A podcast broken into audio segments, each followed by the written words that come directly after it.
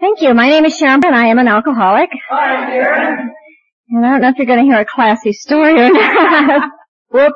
Um, I, um, Alcoholics Anonymous, you can really clean it up. It's really great. I, uh, was uh, speaking at this little meeting in Malibu up at this retreat center. It was kind of a mellow meeting. I'm by a fireplace and it was a, um, participation and a topic and and I noticed this guy walked in late and he stood in the back and his arms were folded and he had his hat on and then he said, well, come on in, you know, and he graced us with his presence and, uh, came in and sat down and listened and, and after the meeting he came up to me and he said, I have an amends to make to you and I thought, oh boy, I don't remember this guy at all, you know. this meeting of Alcoholics Anonymous, he thought, what does that Beverly Hills housewife have to tell me, you know? And, uh, so listen, you will not think I am a Beverly Hills housewife after I'm through, but I can clean it up. See, that's the beauty of it. I can walk out there with the best of them on the sunny side of the street and they have no idea what my head is saying.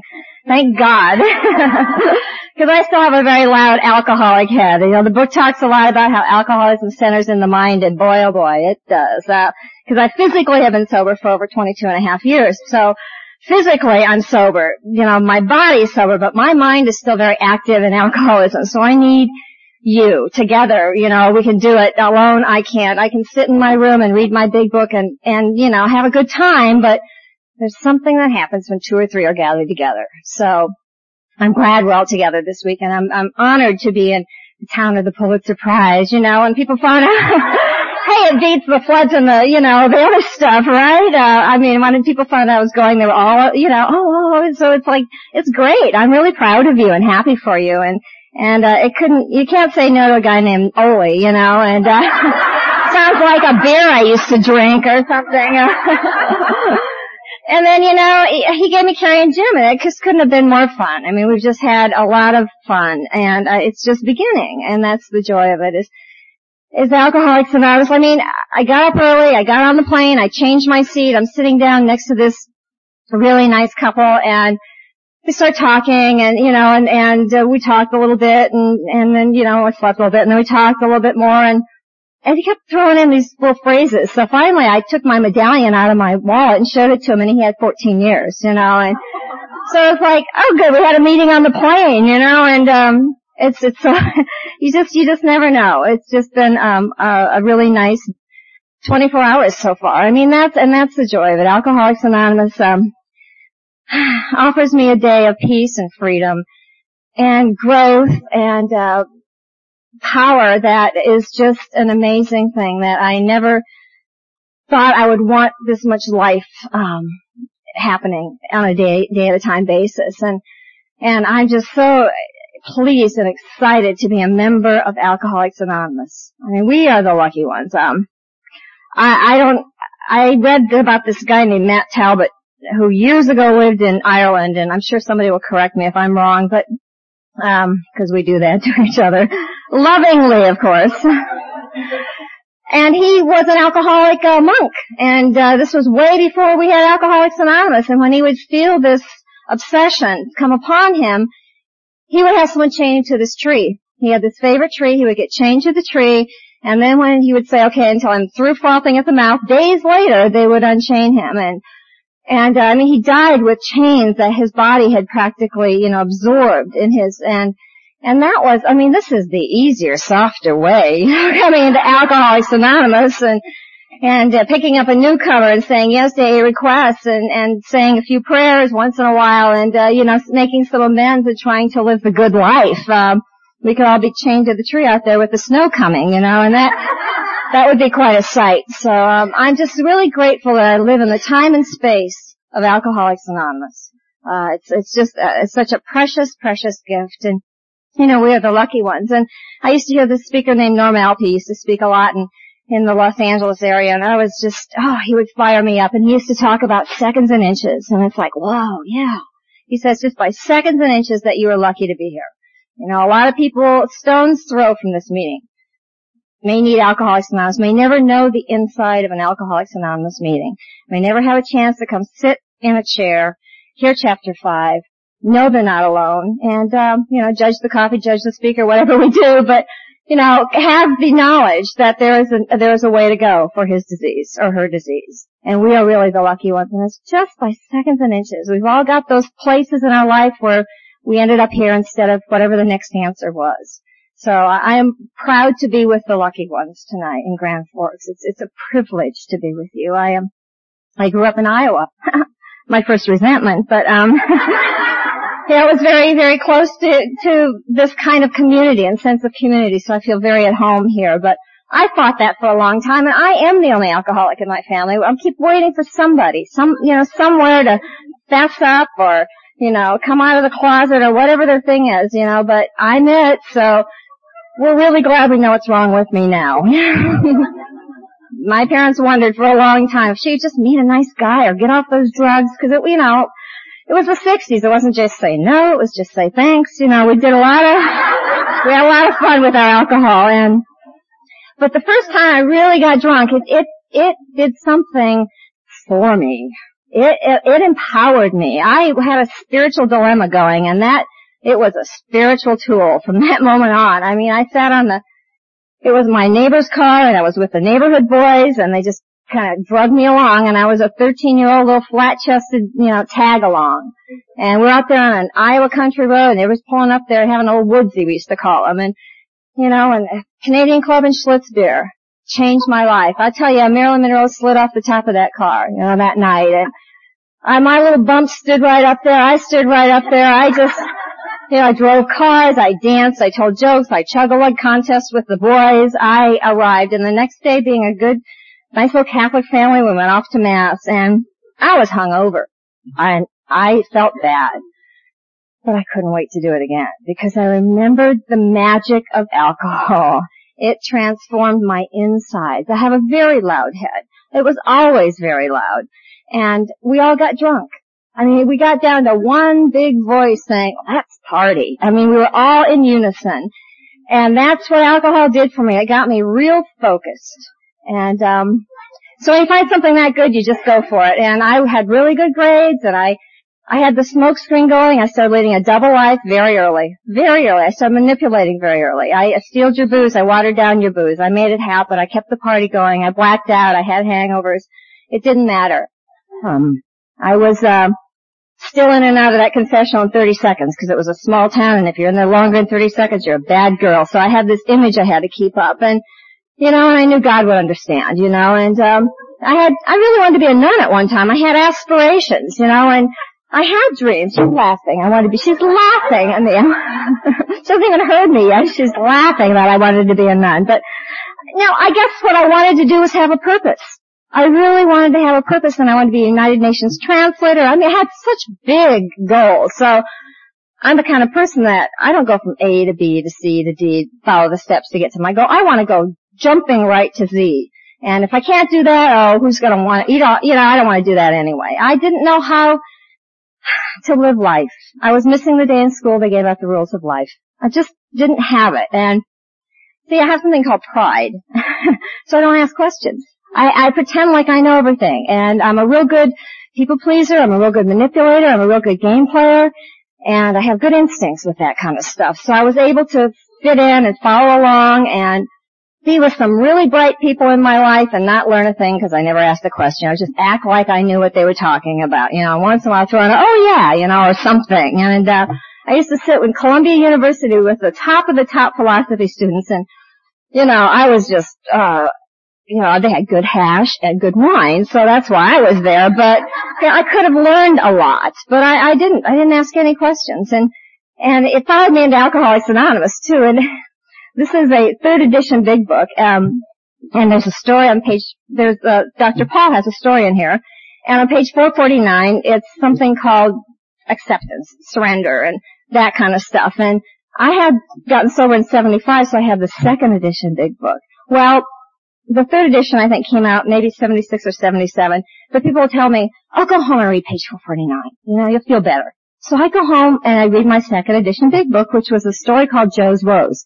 And there's really nothing on it. I mean, I've looked on that page many times and I would read it and go, okay, I'm missing something here. And I put it down, I read it again, and I wouldn't tell anybody, I don't get what I'm supposed to get on that page. Will you help me please, you know? So finally when I got a third edition big book, I, you know, I learned a lesson. I just laughed out loud. I mean, it's like ask questions if you're new. If you're new, ask a lot of questions. Nobody expects, nobody wants you. Believe me, we don't want you to know anything, you know.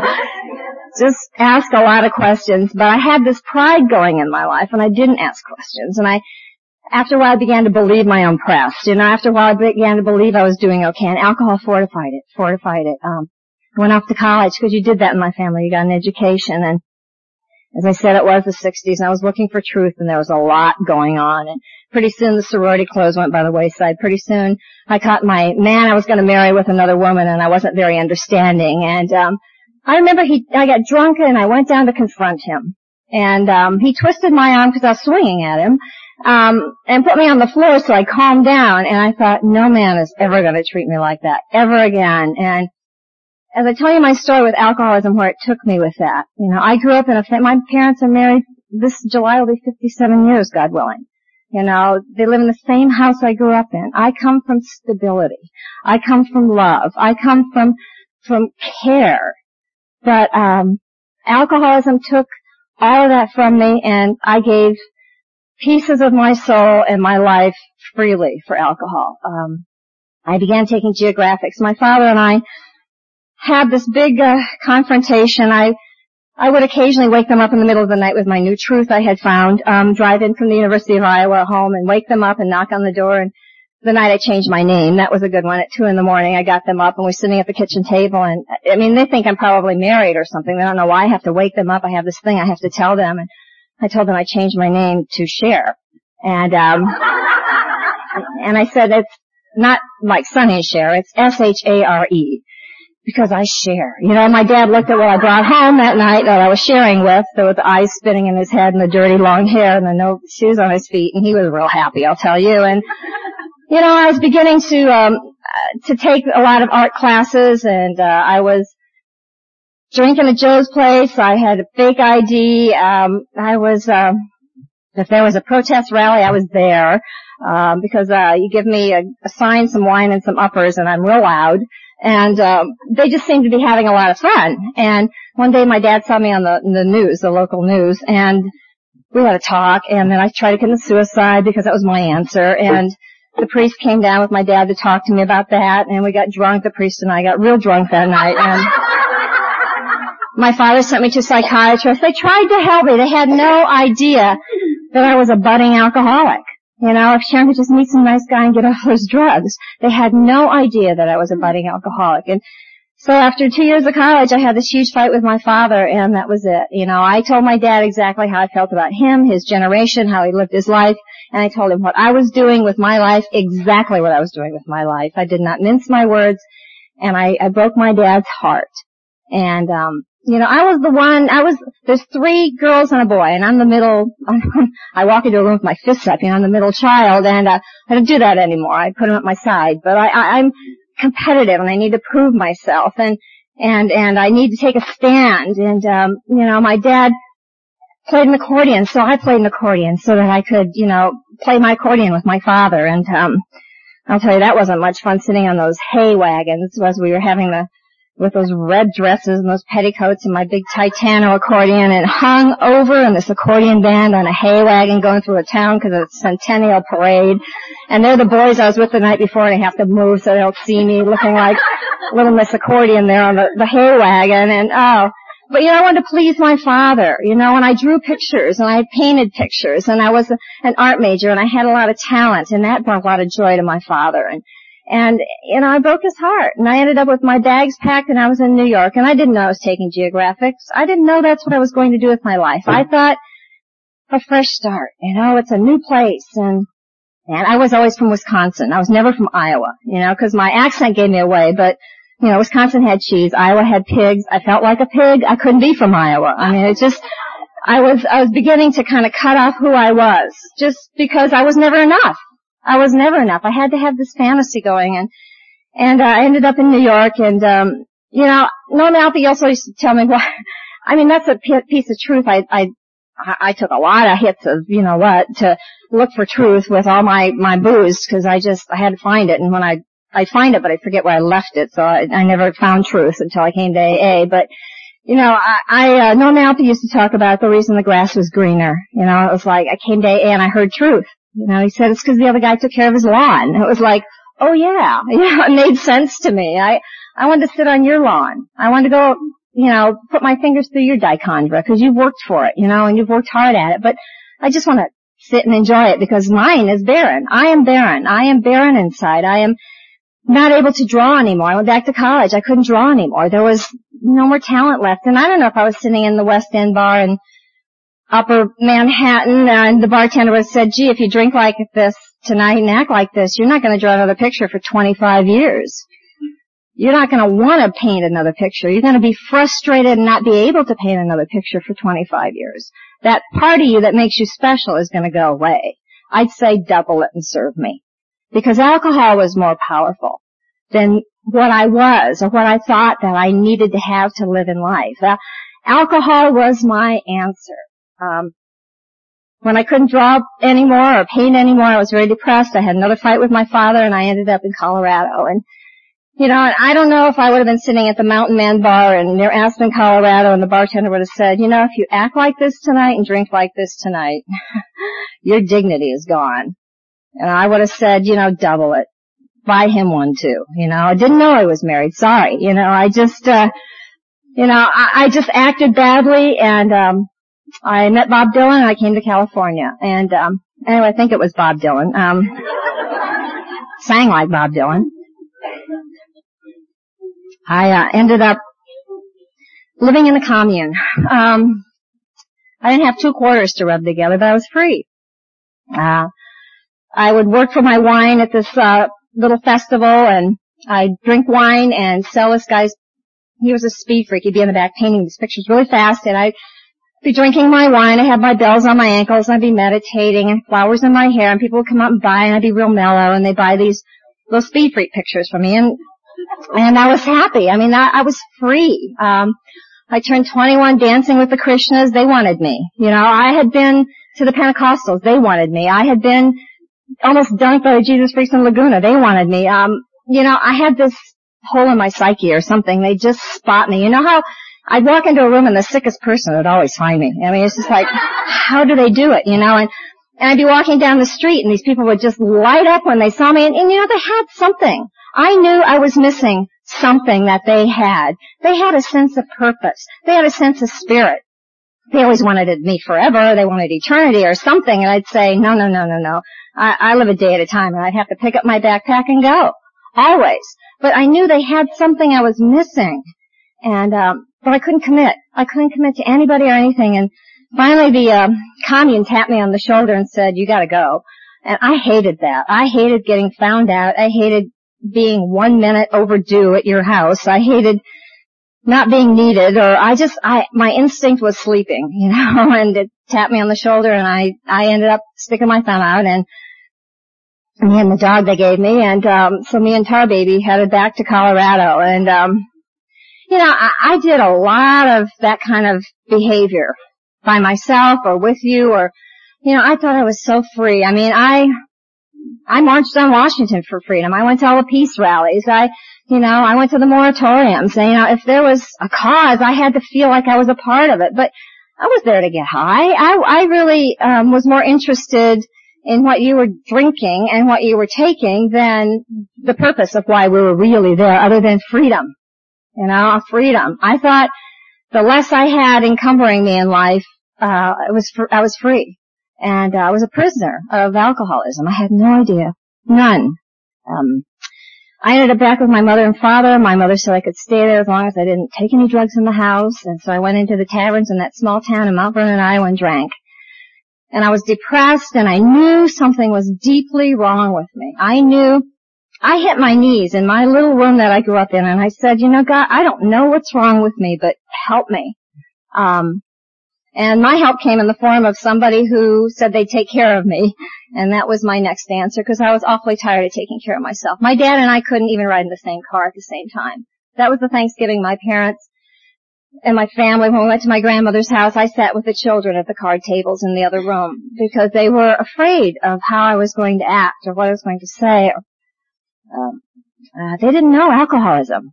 They didn't know it. And you know, I'm so grateful that um, my uh, grandmothers and my one grandfather got to see me sober before they uh, passed on. Um, I'm just so grateful for that. Um, and that my parents get to sleep at night because of you. Um, I'm overpaid. You know, really, when I think about it, you know, it's not a big deal to answer the phone and talk to a newcomer at one in the morning. It's not a big deal to give you a ride. It's not a big deal to go share at a prison. It's not a big deal to get on a plane and come here and be with you and be treated really, really well. You know, it's not a big deal to say yes to Alcoholics Anonymous. I am overpaid. And I hope I always remember that debt that I have because it keeps it fresh in my mind. I do not want to go back to that broken spirited shell of a human being that walked in here on August 20th, 1975. I do not. I want to remember it. And, um, you know, I, I uh, ended up at Northern Wisconsin Organic Farm. that was, that was their answer to helping me. Um, now I didn't have a functioning gallbladder. I had pancreatitis and we didn't know any of this. So they just took away my cigarettes, they took away my alcohol, and they gave me organic pot to smoke. And so I smoked organic pot. I did all this Adelle Davis organic eating we were in northern Wisconsin. We would come into Minneapolis to the to the West Bank, and we would buy all our organic food at this co-op, and we would drive back to this organic farm with organic maple trees that we tapped in the winter. It was a lot of work, and these organic honeybees, and that was a lot of work. And this 50 head of organic sheep that you know what they make, that was a lot of work. And I painted mailboxes, and I smoked my organic pot, and I read my Mother Earth News, and and I still wasn't getting better. And they took me in emergency and they had to run a couple of tests and the doctor said to me, your gallbladder isn't functioning, you have pancreatitis, do you abuse drugs or alcohol? And I said, I'm organic. And that was as honest as I could be. And he was the first one, looking back, that spotted something about me. Um, I was real sick. And so I went through some surgery and I got better and, um, I remember the second snowfall and I remember sitting there smoking my organic pot and rocking in my chair and reading my Mother Earth News and and he was across the room with that five string banjo and he kept missing that fifth string and he would start the record over Pete Seeger how to how to play the banjo Pete Seeger, you know, and he started over and I didn't have a TV for diversion. There was no diversion. Um you know, and I just flew out of that chair and I went into town, their town. It was a general store, Connorsville. And I plopped down my quarters and got some cheap wine and came home and I felt better. And I got roaring drunk.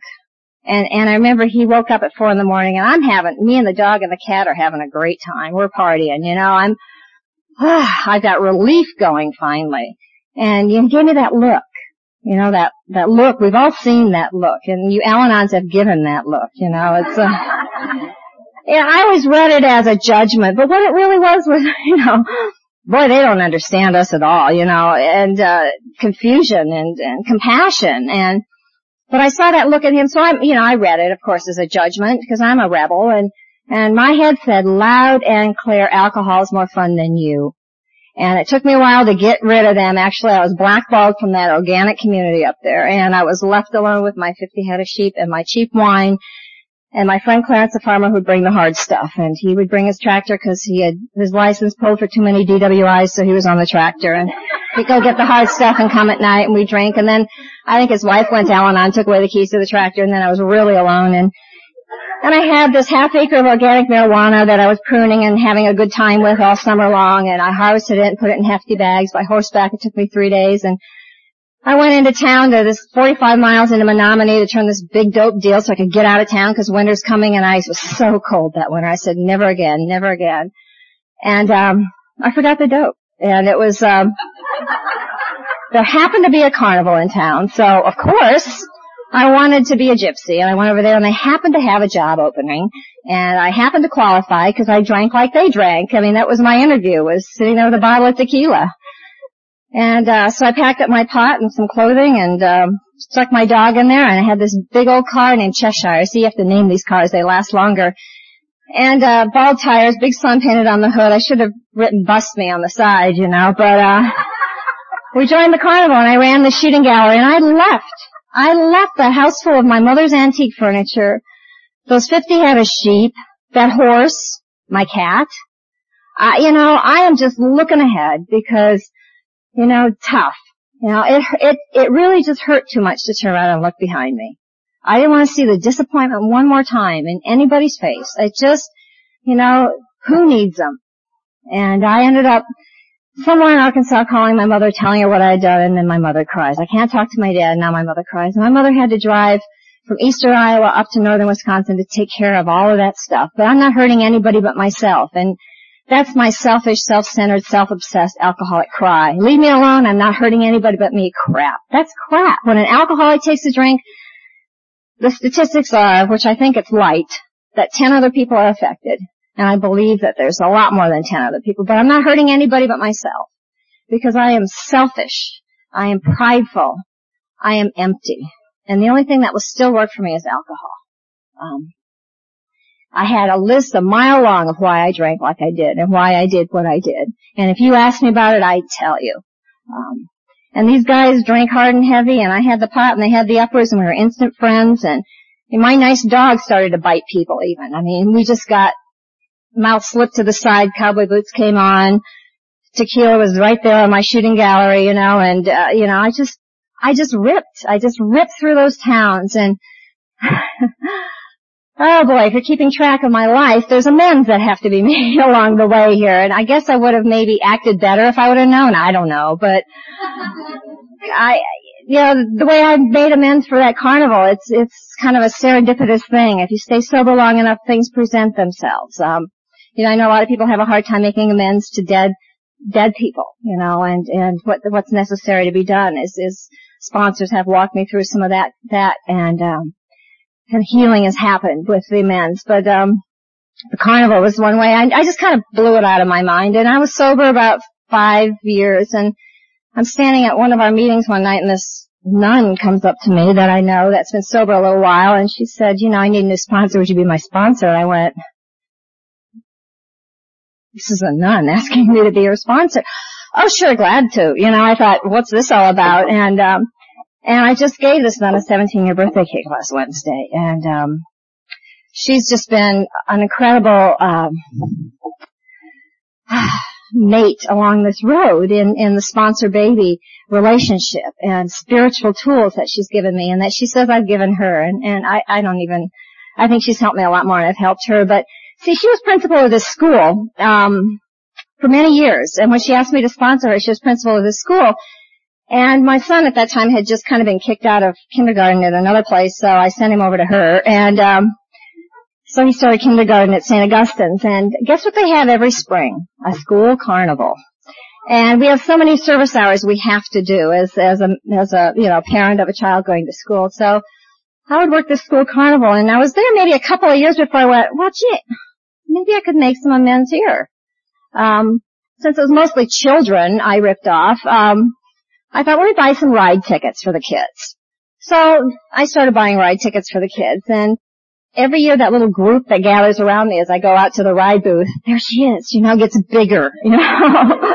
There's Wesley's mom. She's gonna buy us tickets. Come on, you know, and it's like they've gotten bigger and and I've got one more year. He graduates from eighth grade this year. So one more year. I don't know if there's going to be 20 or 30 of them this year, but I'm probably going to, you know, lay a C note down there and, and buy some ride tickets and maybe that amends will be made. I don't know. But, um, you know, there's ways that, that life affords you to, to make amends, to clean out, clean yourself out, to clear away the, uh, the past, um, so that there can be more room for the new. And the new includes you and the new includes God and the new includes, um, just new awarenesses, which is so exciting. Um, uh, I know if you're new, I'm probably losing you, so that's okay. but let me just say one thing if you're new, make your feet your friend.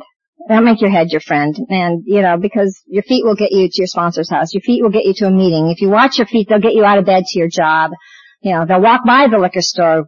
Watch those feet, but put your mind in the trunk of your car for about a year. Just lock it in the trunk of your car. You know, I, I don't care if you go to a foot masseuse, you know, pedicure your toes, you know, love them, but your feet will get you where you need to go, but your head will not. So go back to sleep now. So, um, but I, I had, um, I got busted for drugs with this carnival, and I think I got pointed out. I think somebody said, we're tired of her act. You know, she started a fight in the Midway in Mon- Monroeville, and, uh, you know, we get closed down early, and she's just trouble, and so, you know, I've got a tip for you, you know, Bogalusa, Louisiana Parish. And, um, so I woke up to shotguns that morning in my belly, and they wouldn't let me get dressed, and they searched the room, and they found unlawful possession and sales, so it was a felony. And so I went to jail. My dog went to jail. My new friend went to jail, and he had a pet skunk, so the skunk went to jail. We all went to jail, and there I am. The carnival leaves town. I'm in maximum security in Bogalusa, Louisiana. That was not a chapter in the book I was writing. Um, I really went a little crazy. Um, I managed to find somebody making his own very bad apple wine, but I managed to get drunk in jail and I had been in there about a week before they slapped some handcuffs on, took me to this uh, building and you know threw me out of the car and put me in. There was my father. He had uh, come into town and found out what had happened to me. I called my brother-in-law. I wasn't going to call my father. My one phone call was to my brother-in-law, and uh, he had called my father. My father had found me and taken a plane, taken a bus, rented a car, whatever, and came and hired this lawyer and I sat there in handcuffs, a disheveled mess, because I didn't bathe in there either, because the one time I took a shower, they all watched. And it was just, you know, one of those, I, I kind of blocked it all out of my memory, but I remember sitting there next to my dad that day. And, um, we were inches away from each other, shoulder to shoulder, sitting in these chairs looking at this attorney behind this big desk. And I don't remember much about that day other than nobody said, gee, I'm sorry, or nobody said you're an alcoholic, or nobody said what's wrong with you, or I asked my dad, uh, at the 50th anniversary, we had a really nice talk when I went home. And I said, Dad, you know, that day is a day I really, I need some clarification on. You know, what did I say that day? He said, you told me you weren't guilty. It wasn't your fault. it's like, it's not my fault. I've got a list a mile long as to why I act the way I act. And I was arrogant and prideful and my father and I didn't hug each other that day and, you know, he didn't say, you know, your mother and I worry about you and, uh, it was just, he hired this guy to try to get me out of this jackpot and, um, it didn't work and I ended up paying a big fine, but I did not do more than 31 days. And I ended up, uh, with a felony in my record and I ended up finding New Orleans and I had to pay this fine and I danced on Bourbon Street and I drank on Bourbon Street and I passed out on Bourbon Street and I uh, I fell in love with the French Quarter. And I um met some people there that were just like me, that drank just like me, that didn't judge my drinking, that drank harder and heavier than me. And and I became a bartender and we all watched out for each other and and I would have two and three day blackouts and uh you know I would come to at at the same bar and they would have taken care of me. My purse would have been put on the other side of the bar. I would have a tab because you came to my bar, you had a tab, and I took care of you. And, uh, or a cab driver would find me and he'd say, you know, I took you home the other day, you owe me a fare, uh, you were, you know, kind of wedged between a car and the curb. And so we all kind of took care of each other. And, and, um, this guy that I had gotten busted with, we were in this thing now forever. You know, we hated each other. We were in love for two weeks and hated each other for two years. And, and, um, I want to tell you about this relationship because I didn't grow up with this kind of behavior, you know. Um, he was a heroin addict, which I never understood. Um, you know, anybody face down going, let's party was not part of my repertoire. I like to move fast and go and drink tequila and ride Harleys and, you know, shake my fist and, and peace sign in one and finger in the other. And, you know, I could never decide what I was going to do. Am I going to love you or slug you or, you know, play George Jones? If I was drinking gin and playing George Jones, they all left, you know, man, they didn't want to be with me. And, and, but yet we were all alcoholics in this, and so we seemed to forgive each other, and we seemed to kind of take care of each other, and, and, um, so this guy, uh, my parents came and found me. Um, and my mother was the only one talking to me because my father couldn't. He had that set look in his face and that jaw was tight and he would catch me out of the corner of his eye and I'd catch him out of the corner of my eye and there was such pain between me and dad. There was never any physical abuse, but there was so much pain between me and dad. And, um, you know, I had a new black eye that day and, uh, yeah, that's the way we live. We live with knife fights and insanity and that skunk and the snake was loose and, you know, the dog got killed by a car and I mean, it's just, and I, and I was sitting in a hotel with my dead dog. I couldn't believe this dog was dead and, you know, all my animals used to bite the dust. My turtles would crawl through my cocaine and I'd find them stiff, you know, and it's, you know, you didn't want to hang around me because you weren't sure, you know, if you were going to come to the next day or not. And, um, but that's the way my parents found daughter number two, you know, and, um, he wasn't nice to me in front of my parents and he called me lots of names and, and I went and sat down at the Mousetrap bar and ordered my rock glass full of gold. And I drank it and I drank more and I drank more and I drank more and it didn't put out the fire when they went home that day. And I knew that it was over with me and the family. I, it was a day that I remember alcohol not working for me. I needed to work for me. And I knew if I went home with my mother and wrapped a little sweater around me and laid in the back of that station wagon and went back to Mumford in Iowa, nothing would change. And I didn't know alcoholism. I didn't know alcoholism, and neither did they.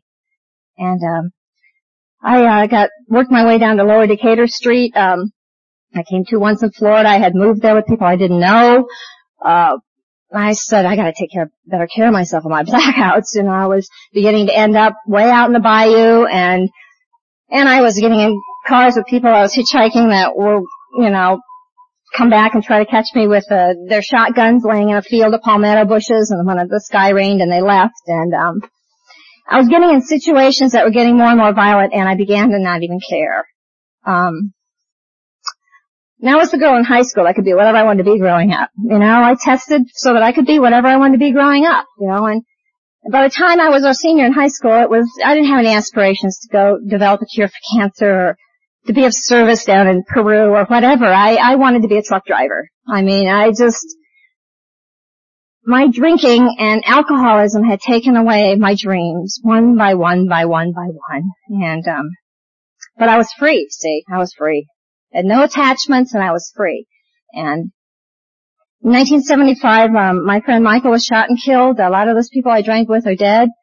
Um, Michael had a gun. A policeman shot him. He was shooting at people off my balcony on Mardi Gras Day. I um, had been fired from my job on Lower Decatur Street, which is in a nice part of the tourist section of the French Quarter. You could smell the bathroom as you walk in the front door. It's not a place even my alcoholic friends wanted to come visit and drink with me. And they uh, fired me for having a bad attitude. And I was uh, partying on Mardi Gras Day with Michael, and, and I was two feet inside the door when I came out of a blackout, and Michael was dead to my left. And you know, that's seconds and inches. And I ran to New York because I felt like anybody or anything around me now is just doomed. And and I kept putting myself in situations where maybe it would be over for me because I didn't have the guts to commit suicide. I really didn't even think of that. I just knew it was going to be over soon and I knew that I wasn't going to hit 25, and which I did. And when I hit 25, I was just waiting. I was waiting for it to happen. And I ended up, um, coming to California where I first saw the big book in this bar, Barney's Beanery. And, um, this girl was so drunk that they had to call her a taxi to, to go to her A&A meeting and we all took our drinks and cheered her on out the door, you know, and her name was Chris Running and she was going to be my Eskimo to Alcoholics Anonymous and I had no idea, had no idea. I ended up back in New Orleans and I couldn't get a job. It seemed like nobody wanted to be with me. Um, I seemed to be the loser of the alcoholic bunch down there and uh, I met someone go to Hawaii and I was on my way again back west and uh, I think I had some DTs and scared the guy a little bit and he left some money on the bar in Barney's Beanery and, uh, never saw him again. And I ended up on a Harley Davidson going to Palm Springs. I had been unemployable. I couldn't get, I tried a cocktail waitress. They asked me to go after 10 minutes because I couldn't remember where the drinks went. Um, I was sleeping in, I was sleeping in that girl Krista. She was moving out and I was sleeping in her in her living room where there was no furniture. And I remember crawling across the floor one night and I, and I opened this book that was Came to Believe. It had a little, a little, uh, sprout coming out of the snow. I liked the cover of this book. And, um, and I couldn't go out until it was night because I was paranoid and, and I would hide all the way down to the liquor store. I would make it to the bar and, you know, I would, I would have you buy me drinks or whatever and, um, I ended up going to Palm Springs on Harley, you know, and I was over 170 pounds and I wore a red dashiki and a Panama hat and I had splotches on my face and and physically I wasn't doing well. Um and um when we got to this nightclub, these guys left and I, as they were leaving, I said, I thought we were going to party. And they said, now we just needed some extra weight. You know, it was windy going through the desert. So we looked around Barney's and found the fattest one and it was you. Thanks very much. And they roared off on their Harleys and I immediately met the bar boys and I went into a blackout and I don't remember much about that evening except when I came to I was in an apartment where they were really physically hurting me and this wasn't a DT and this really was happening and my surrender happened that night. It was July 27th, 1975. I stopped screaming. And my pride left and my fight left and my survivor my survivor just kicked in because we're all survivors. We all have that little bit of God in us to get us in the doors of AA. Every single one of us. I hold that so dear. And I came to I was at the bottom of a, a ravine and I had a broken jaw in three places and my nose was broken and I um I remember the car door slamming and I remember I came to. I had had a concussion and I thought they were coming back and that survivor kicked in. And I heard a voice and the voice said, get up, I want to live. And I really believe that God has a window of opportunity, maybe just a minute nanosecond in our life where he gets our attention. And that's our surrender. Hang on to that. Work with the newcomers. You know, see it in their eyes. Let that surrender happen again and again because I don't ever want to go back laying on a ravine. And that's where I start. That's, that's where I start. That's where I start. It's not any pretty champagne anymore. It's not drinking in Paris. It's not, you know, looking for truth. Um, I start at the bottom of a ravine. Um, so I'm really grateful that I went through what I had to go through to get to Alcoholics Anonymous. Um, I laid in that hospital and I was the victim. They caught these guys. The police were there. I was, in front of my name was a word victim. and if my broken face could have smiled, I would have smiled because yes, I have an identity. That's what I was shooting for, victim. And, um, I was in there for two weeks and nobody sent me an airline ticket. And that was God working. Nobody bailed me out and that was God working. And, um, I lived above a liquor store and uh, we had to go back because I had to go to court. I had to go back to these doctors because my face was wired together and I didn't want to look too bad, so I was afraid and I was tired. I was tired. And um this guy that knew the girl from Barney's Beanery felt sorry for me and said I could stay there for a while and he would buy me red wine, go to work and I would stick a straw in the red wine stick a straw through the wires of my mouth where the tooth had been and I would drink my liquid diet. And alcohol wasn't fun anymore and alcohol wasn't working anymore and there was no more freedom and there was no more let's go start over in Phoenix or I was dead. It was over. And I called my mother because he said, you gotta go. You're depressing me. the tap on the shoulder again. And, um, I called my mother and I had this broken jaw and I could hardly talk to her and I said, mom, I need some help. I need some money. I need I need to, to stay here. And she said, Sharon. And my mother had gotten this panic phone call from someone in the emergency room and they told her what had happened to me, but they didn't tell her where I was. So it took my sister in New York and my mother in Iowa two days of making phone calls to find me and to find out I was going to be okay. And when I called my mother on August 20th and I asked her for some money and some help, my mother said, word life. She said, Sharon, I can't help you anymore. You better go to the Salvation Army. And if she would have sent $20, you'd have another speaker. And I know that in my heart. And I called a number that was sitting in front of me and it was that girl Chris. Girl that had been in the bar. The girl that we had to call a cab to go to her A&A meeting. And I called Chris because she was always nice to me because she had let me sleep on her floor once. And Chris said she recognized alcoholism because she was one of us. She wasn't sober that day, but she got me to someone who was, and I had no idea that the miracle of coming to the doors of Alcoholics Anonymous was beginning to work in my life that day. I had no idea. Because she gave me this woman named Suzanne, and she threatened not to give me the phone number unless I called, and so she kind of baited me. And she was really, she was good with me. She was like me. And I called this woman named Suzanne, and I had talk like this, you know, Suzanne, I'm sure, she said I didn't know what I had on the phone, but she said to me, put down your drink and put down your joint. And I thought, how does she know I have both? Instantly read my mail and what happened was, um, she said, go sit by the steps and these girls are going to come get you. And, and so I sat by the steps and waited for these girls and these beautiful girls got out of this car. California blondes, big teeth, big eyes. They started clean, pretty, you know, and I said, no, no, no, no. But my body got up and went with them because I had no other answers.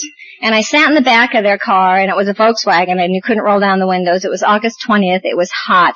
I was detoxing. I don't know when the last bath I took was. Water began to hurt. That's all I remember. You know, it didn't, it wasn't important anymore. My friend Marianne, who's got 25 years in our group said, I saw you at Ohio Street one night and the light was on your hair and I nudged my friend Pat and said, look, maybe Sharon will make it. She washed her hair. I had no idea that that's how I came to you. No idea. Um, everything about who I am today is a direct result of my surrender and the love of the people in Alcoholics Anonymous. And a God that came into my life again. Um, I ended up at this meeting at this church and I thought, oh God, here we go. They're going to have to, you know, want me forever and they're going to, you know, they're going to make me sit in the kitchen because I look so bad and, um, you know, this man standing at the door. I liked your greeters tonight. I really appreciate that. Um, he was standing at the door. He was the secretary of the meeting. He had on a tie. He looked nice. He was handsome he stuck out his hand and I thought he was going to put me in the kitchen behind him and, you know, oh my God, you can't come in here looking like that. You know, that's what I, that's what my head said walking up to the door. And what the man did was take away all my defenses by saying one word and the word was welcome. And, um, it means so much. It means so much to be welcome to Alcoholics Anonymous because I was lost and frightened and I had no idea where I was coming. They sat me in front. I don't know how they knew I was new. I had no idea. you can smell me at the door. Oh, there's a newcomer in the room tonight, you know. I think in the last number of years, I mean, luckily we've had a lot of places where people get to go and detox and take care of themselves and they come in and they smell nice, they look nice, so you can't tell. And couple of months ago, but I think that's changing too. We're going to start seeing a few more seizures in the meetings. My friend is carrying his wooden spoon around ready to go, you know, and we're going to actually get 12 step calls again instead of, you know, insomniacs. And, uh, so I think it's, the tide is turning again. But, but, you know, when I, Alcoholics Anonymous, it's, um, the, the joy of it was, was that when I came to you, you know, I looked like an alcoholic, I smelled like an alcoholic, and you were happy. You know, look at her, maybe she'll make it. You know, um, and, and a couple months ago, a baby of mine ran up to me at the Wednesday night meeting, which is a big meeting. We have all the home groups meet on Wednesday nights. It's 1,100 people. It's a great meeting. Um, it's run very well, but she said, oh my God, somebody over there's been drinking. You know, it's like, hello, this is Alcoholics Anonymous. you know? I said, let's go over and talk to him. But she was frightened. She hadn't had that experience, you know. I got sober in 75 and I know there's some people here that, that have some time. And, and I had real 12 step calls. I ended up in seedy hotels in Inglewood with the woman with the black eye and the guy passed out next to her and I drug her off to meeting and I know she came to with a big book and literature going, what have I done, you know, but I stayed sober. It was so good for me. Know, I was so grateful to be a B on the list because I got called quickly. It was before computers. They just went through the Rolodex, you know, and I think we're going to get to see that again. So hang on. It's going to get exciting again. And, um, and, uh, you know, when I, I came to you, I got, you I had this water jaw, so I couldn't talk the first three months I was here, so I had to learn to listen. It was really a blessing in disguise. And, and people would call me kid a lot, and I had no money and no place to stay, and so they gave me a sleeping bag, and they moved me out of the liquor store, um, yeah, me and my second edition big book that I gave this guy my last quarter for because I don't want to owe you anything because I'm a scorekeeper. You know, and I paid him back a quarter about every other week. He said, you were the only one who ever paid me back for a big book my whole term. But I don't want to owe you anything. And people give me rides or money or, or clothes out of their closet, you know, and, and I would write it down. I had this little spiral notebook and one night this man named Chuck who died with 32 years of sobriety last year, um, wonderful man, gentle, gentle man so what are you doing? And um, so I, am a broken jaw. I tried to talk to him and show him what I was doing and who I had to pay back for this and that. And he said, no, no, no, no, kid. They call me kid a lot. And, yeah, but he was a nice man, so I didn't tell him what I thought of him. And um, he said, someday you're going to have a car and you'll be able to give somebody a ride to a meeting. Someday you're going to have a little job and you can slip 10 bucks into that person's purse when they need it. You'll be able to buy groceries and leave it by somebody's door. You might even clean out your closet and have some extra clothes that a newcomer could use. Pass it along. That's the way we want to be paid back. So get rid of that little book. And, um, I didn't know what happened to me. I mean, it's looking back now was he gave me back a big piece of my dignity. And it was very loving, kind ways that people in Alcoholics Anonymous treated me like that. Um, I remember the first time I told a lie. And it was to my friend Ramon. Um, Ramon couldn't speak, he was Mexican, but he couldn't speak Spanish, he couldn't speak English, we didn't know what he would say, and, but he was real spiritual, but he loved him. Whatever he said, we all went, yeah, you know, it was, uh, and he just had a way of looking right through you, you know, and he, he said this thing to me one night, and I complimented my watch, and, and I said, oh yeah, my grandfather gave that to me, and it was a lie, my grandfather Wesley, and, um, cause I, I was too drunk to go say goodbye to my grandfather, Wesley, when he was dying in the hospital. So I always made up this lie about this watch that he had given it to me. And I told that to Ramon and I walked away and I went, light went on. That's a lie. Oh well. He doesn't know. He doesn't have to know. Not everybody needs everything about me. As I'm walking around the room once, I go pie Ramon again, twice. Well, maybe I should tell him. No, he doesn't care. What does he care? Work his own program. You know, as I'm going around the room. My head's yakety yakety yak. I don't know, maybe the fourth time I stopped and I said, Ramon, you know what? You know, before I could say anything, he said, yeah, I know, it was a lie. he said, it's okay, I love you anyway. And it's okay. You know, you came back and you talked to me about it. And, and that was, it was like, oh my god, I can start my day over at 11 o'clock. I don't have to wake up with a brain tumor and, you know, I called my sponsor once when I had the headache and I was a food waitress. They wouldn't let me bartender. Oh my god, I had the worst attitude until the Queen Al-Anon showed me how to do this. So just get one of these and hot coffee and shut up when they ask you how you are. Don't tell them. They don't want to know. Don't bring them down. You're a waitress. Give them service. But people in AA didn't want to sit in my station anymore. It was so bad, you know? So we did this, and the tips got better, so it was really great. But, you know, what happened was, um, you know, I learned, I learned how to change my behavior before I could change my thinking, thank God. And, uh, that's where the freedom comes for me. I don't have to listen to this. And I called my sponsor with my brain tumor that morning. And first of all, do not call your sponsor at 6 a.m. to whine. Not a good idea.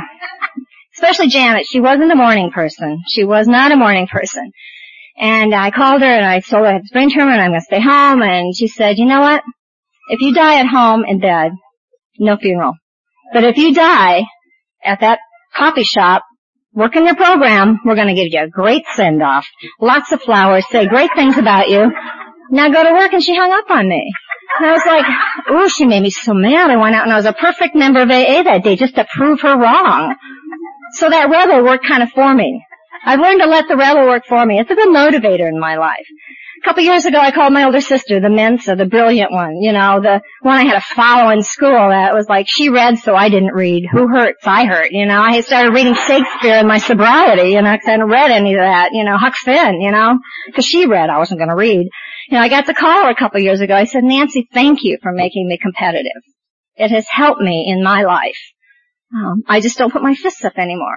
You know, but I, I have a competitive spirit that is that is a motivator. That is a wonderful thing for me when I use it as part of my character, and it doesn't become selfish and part of my defect.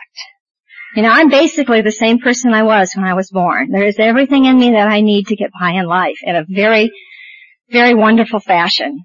Um, I just have to know how to work my program to clean out the crap so I can sort the good from the bad because I think I have my head figured out and they change clothes in the middle of the night so I don't even try. I don't even try. My feet are still pedicured. I get a massage every other week and I make sure she works on my feet. I love my feet. My feet are still my friend and there's many times I have to lock my head in the trunk of my car and just show up and be of service and be a member of Alcoholics Anonymous whether you're looking or not. I'm an example of AA whether they know it or not. I was on going, I used to take the freeway to work. I don't do that anymore. I don't need to. I don't know why I ever did. Test my serenity, I think. Um, but driving is one area I had to really, um, surrender. And, uh, something about a steering wheel in my hand gave me a sense of false power. And uh, I was on my way to work. I had had a great morning. I had walked with my dog. I was feeling really good. And this, uh, little old lady cuts me off she's in something like a Valiant or something. I don't even make them anymore. And, you know, she had her little blue hair on and it was a hot summer day and she was, uh, you know, listening to K-Joy, which is, uh, like elevator music, you know, and she's kind of singing along and she's, you know, she cut me off. Who does she think she is? So I am like, you know, I give her the look, and then I give everybody the look on the freeway. Get out of my way, I give you the look. You're in my way, I give you the look. You know, my spiritual tools are gone. I am like into self. And I get to my off ramp, I'm sweating, my suit is wrinkled, you know, I'm, forget what I just read in my daily reflections, you know, that's out the window. I'm into revenge now, and I get to my off ramp, and who's ahead of me? The little old lady in her Valiant. Not one little blue hair out of place, singing and whistling to her little KJ still. I, I, I laughed. I burst into laughter because it was such a wonderful lesson. And there's so many ways through the forest. There's just so many ways you've tread a path for me and you've said, this is the way, these are the 12 steps, this is the path, this is the easy way. Now there's brambles over there, go get hung up for a while, but you know, please stay within shouting distance or we'll never find you again. Um, I want to stay smack in the middle of this thing in Alcoholics Anonymous because every day I'm sober, every day I'm sober, I have more of an understanding of life and that God loves me and that I'm one of God's kids and that yes, there is work to be done, but it's just a hallway for God's sake. Quit whining about being in the hallway because when the new door opens, it's a beautiful view you've never seen before. Enjoy growth. Enjoy the hallway. Ask somebody else, why are you in the hallway? Why are you in pain? Take your blinders off a while. Thank God, in my mansion of life, there have been so many beautiful views and I just keep going through it. God keeps leading me through it and the door always opens if I stay sober. Always to a more beautiful view. And that's the freedom that inside I just keep going deeper and fuller and better and higher and, you know, I remember when my sponsor, I got a year sobriety, I drew her a picture and I wrote this thing, when you climb to the top of the mountain at the top of the world, don't look down, grow wings. You know, and, and I had learned how to trust. I had done that third step with her. I thought I was gay after the third step because she hugged me for a long time and it felt good and then I made this decision I must be gay. That was my first third step. I was not all here for a long time. She said, let's don't make any major decisions in our first year. So I worked on my inventory and I trusted her with it finally, finally, because my friend Pat, who had eight days less than me, came in and stole my thunder in this group. I've been in the same group since I got sober. And she came in, her husband's dying of cancer. They had to push her through the steps. She had to make her amends because, you know, she just had to. Plus she looked nicer than me. She had a job. She smelled nicer.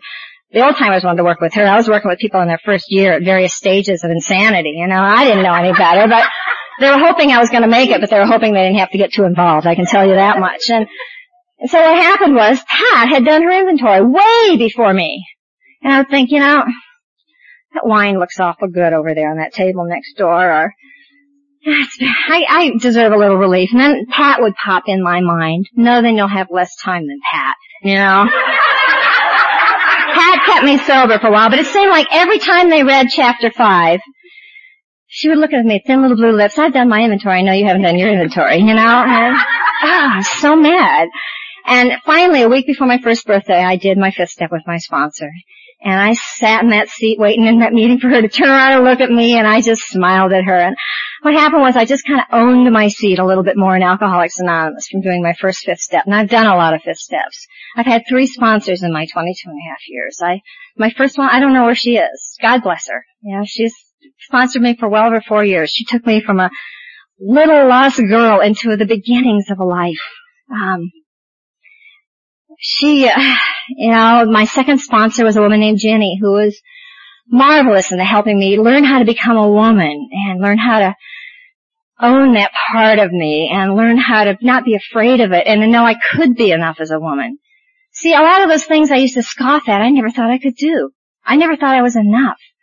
And Jenny got me to that point because I was able to be vulnerable with her and she was so womanly and so wise and and she was so to the point with me, and um, she's back now in our group with two years of sobriety because uh, she had started smoking pot, and uh, she had to give up her time, and then she got some time, and then she drank, and she had a hard time, and two years of sobriety, and finally the light is on again.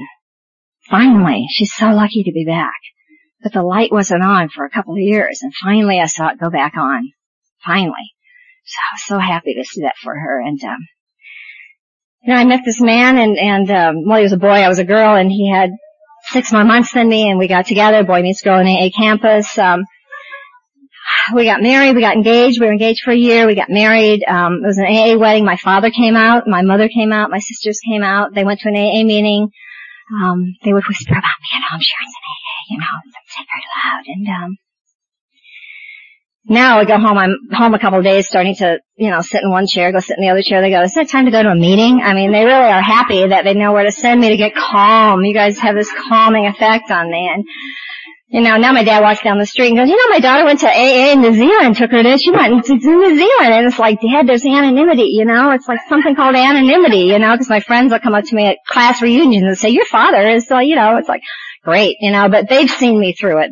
They've seen me through it. I'm an example of Alcoholics Anonymous to them. Um, and um, Janet had me go home in a year of sobriety and start the amends with my father. And it was a beginning. And we stood by the car. I put my bags in, and we're going home. And I know I've been there a week, and I hadn't done it. And um, I know she was going to ask. she never forgets. They go to sponsor school. Somehow they take these notes. I don't know. They know how to ask for more when you're willing too. And I stood by the car and I looked at my feet and there was, we were standing in sand and I remember making holes in the sand with my toes. I remember saying to my father what I needed to say about making the amends of this program and starting to, to lead a different life and that I was very sorry if I had hurt him and I know I had said sorry a lot of times and I was hoping to act differently and become a better member of this family and some sort of speech I had written out that we had talked about and um, my dad said, I just always wanted you to have a good life and be happy and that was it. There were no angels that sang, there was no earthquake that happened, there was no big hugging and crying and healing, but it was said. And I got in the car and I came home. She said, did you do it? And I said, yes. And it was a real big thing for me. And so when he came out to the wedding and he saw all of you and he went to a meeting, he said, Sharon, look at your life. You got it made. And I thought, wow, Dad's giving me approval here. He said, if you think about doing what you're doing before, think twice. And, and I had already had some of my own approval now by working the steps. Working the steps has given me worth.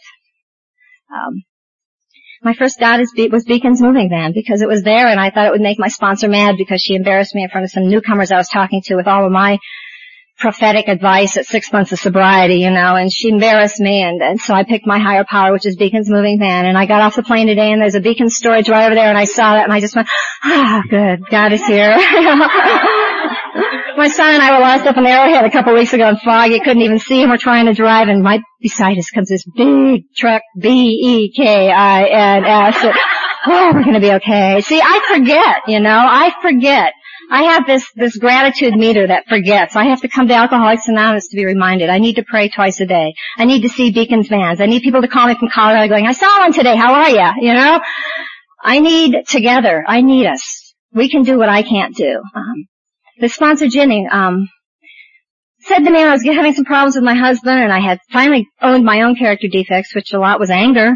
Guess what? I was angry. I couldn't even, a short circuit came together one night when I hit him on the head with a flashlight. Oh my god, I'm angry. Let me call my sponsor, you know. I'm angry! And she was like excited and he was mad, but you know, we started working on my defects of character and, and, um, she said, you know, what about your relationship with your dad? I said, what does it have to do with my marriage? You know how they do. They pull out something totally different. She said, why don't you call your father up and ask him how much money you owe him.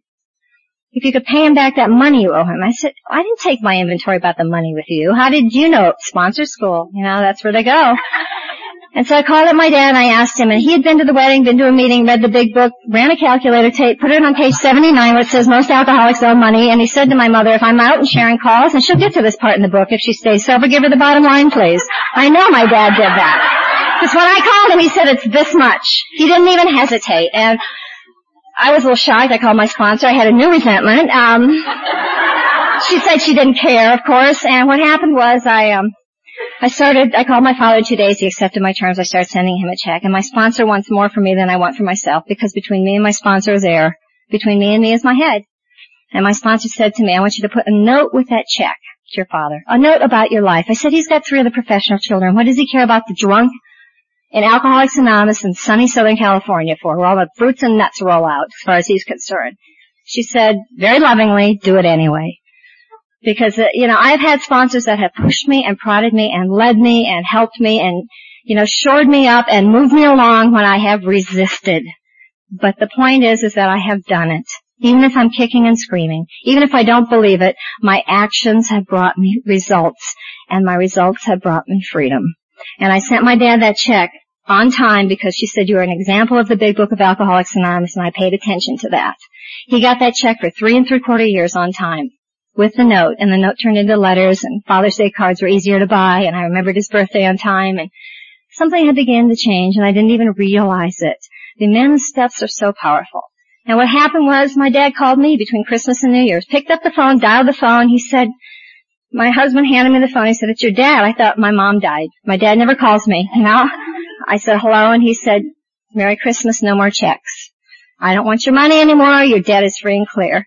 And he added the words that made all the difference because of a sponsor that wanted more for me than I wanted for myself. He said, don't stop sending me your notes. And, uh, we started on a brand new relationship because of Alcoholics Anonymous at that moment. At that moment.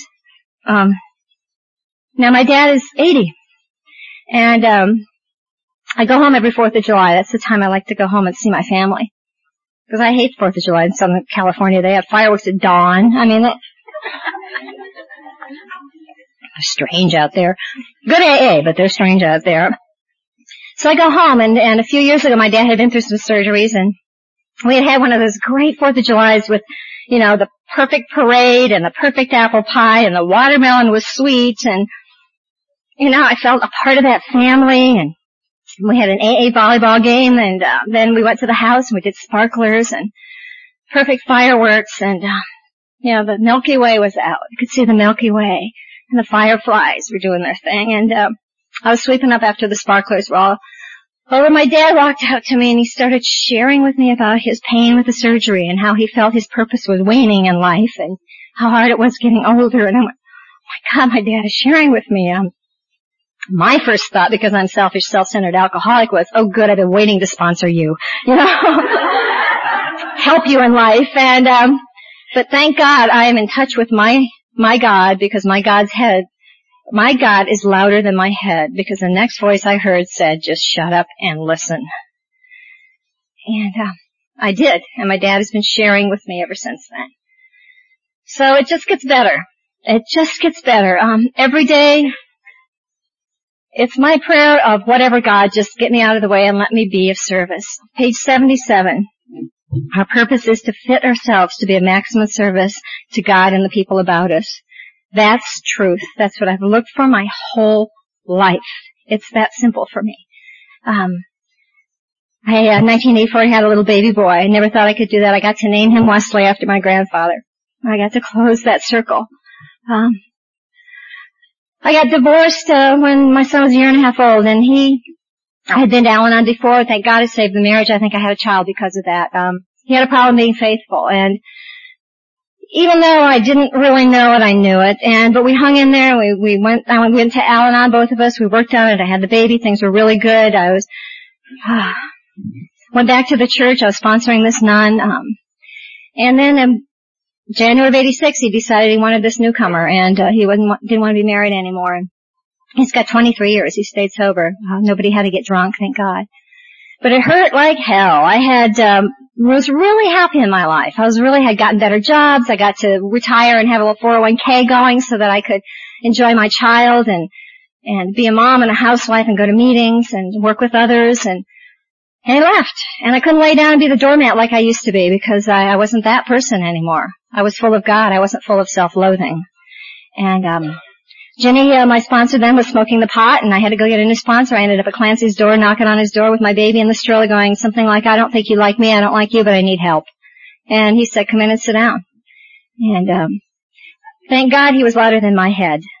And get a sponsor louder than your head because um, they were across the room one night, seemingly having a very nice, fun Saturday night, and it was date night, and there I was alone again, feeling sorry for me, and I was doing things like 10 years of sobriety. I was uh, cutting off all my hair, dyeing it little short white spiky things, and and uh driving my car to Sacramento to go to a meeting and taking newcomers with me and not stopping to let anybody go to the bathroom. It's a four hour trip, you know. Shut up, you know, and every time Bruce Springsteen would come on the radio I'd sob. It was just you know, but I hung in there. Nobody was gonna get my seat in AA. I was shoplifting, driving my car fast. I was crazy. And my sponsor happened to be there that night when I was walking across the room with two hot cups of coffee to really see how happy those two were in the corner of the room. I was gonna throw them on him. And Clancy happened to see where I was going and what I was doing and he stopped me and he took the coffee out of my hands, he put them on the table, he grabbed me by the shoulders and he looked in my eyes and he said, Sharon, you will walk through this with dignity and grace. And you know, I wasn't ready for that. I was still into revenge, but he added the words louder than my head so that you can be an example to others. And I heard him, and I told on myself. And I had to go make amends to the Broadway for shoplifting. I had to stop driving my car fast. I had, you know, I had to start eating and sleeping and writing an inventory and go get a job and act like a human being again. And what happened was one year, one month, and 18 days I walked through the new door into a beautiful view and I've never looked back. I've never looked back. Now this girl and I became good friends because she had a little baby boy and my son wanted to be with his brother. And I started to like her and I didn't want to like her, but I started to like her and, um, my sponsor made me take my son over there to be with her kid. And, you know, we've been, I give her a cake every birthday. She gives me a cake at my women's meeting every birthday. And, uh, we've been better friends now that they've been divorced a few years, so that's, uh, works out good. But, uh, you know, she said to me, I knew I could do it when he left me for her. Because you had. So it's none of my business why I'm thrown in the fire. My job is to get up and walk and quit feeling sorry for myself and find out why you're in the hallway too. And he's happy with this Al-Anon and he had a heart attack when he was 40, 41 years old and we went to see him in the hospital and I had, you know, we had made our amends. Things were okay. I have this great guy in my life who's sober 15 years. We had a lot of fun together. He has a story like mine. Our relationship is based on the gratitude of the spirit. And there's a lot of passion and gratitude. It's an amazing thing. And we don't live together. I've been raising my kid. He's been building a career. I've been building a career. We do a lot of Alcoholics Anonymous and we have a great time, but we're very committed. Very committed to each other. Just not ready to get married again. I'm just not. And it's okay. You know, so what happened was, um, he had this heart attack. We went to see him in the hospital and I was fine with my ex and he was sitting there and his friend Cindy was there reading him the big book and he had all these tubes and, and I lost it. And my son was talking to his dad and he was fine and I lost it. And what happened was he started to have leg cramps and he started to panic and he was having leg cramps and he wanted to pull the tubes out. And so what I did was I just started to rub out his leg cramps. I just said, be of service here. And a healing came over me and I wished that man well and I wished that man everything he ever wanted from life and I was able to walk away freer that day because you've taught me how to be of service. When I don't know what else to do, be of service. Go find a newcomer. Pick up the phone and see how somebody else is doing. Um, I have a really great life today. I have a really great kid. I've been I've been at a job for 11 years at a law firm where I walk in and stand toe to toe with Harvard Yale graduates and they listen to me because you've taught me how to hold my head up and look at people in the eye and feel like I'm God's kid. And I know where the power is. The power is in God. The power is in love. The power is in God with skin on in Alcoholics Anonymous. I need to come here and feel it every night. I need to have contact with a member of Alcoholics Anonymous. I get to sponsor a lot of people. I got to go back to New Orleans and make amends to that town. I get to sponsor a girl that used to drink with me. Another girl that we used to drink together from my past in New Orleans went and got me a fully pardoned piece of paper from the state of Louisiana and mailed it to me because she went back to law school in sobriety. So I am a pardoned felon. I don't have to write that down anymore. Freedom is Alcoholics Anonymous. Freedom is a God that loves me much more than I could ever love myself. Freedom is getting on an airplane and coming to be with you this weekend to feel God with skin on and to see the light in your eyes so that I know one more time, that's just by seconds and inches, that we are the lucky ones. Thank you very much for listening to me.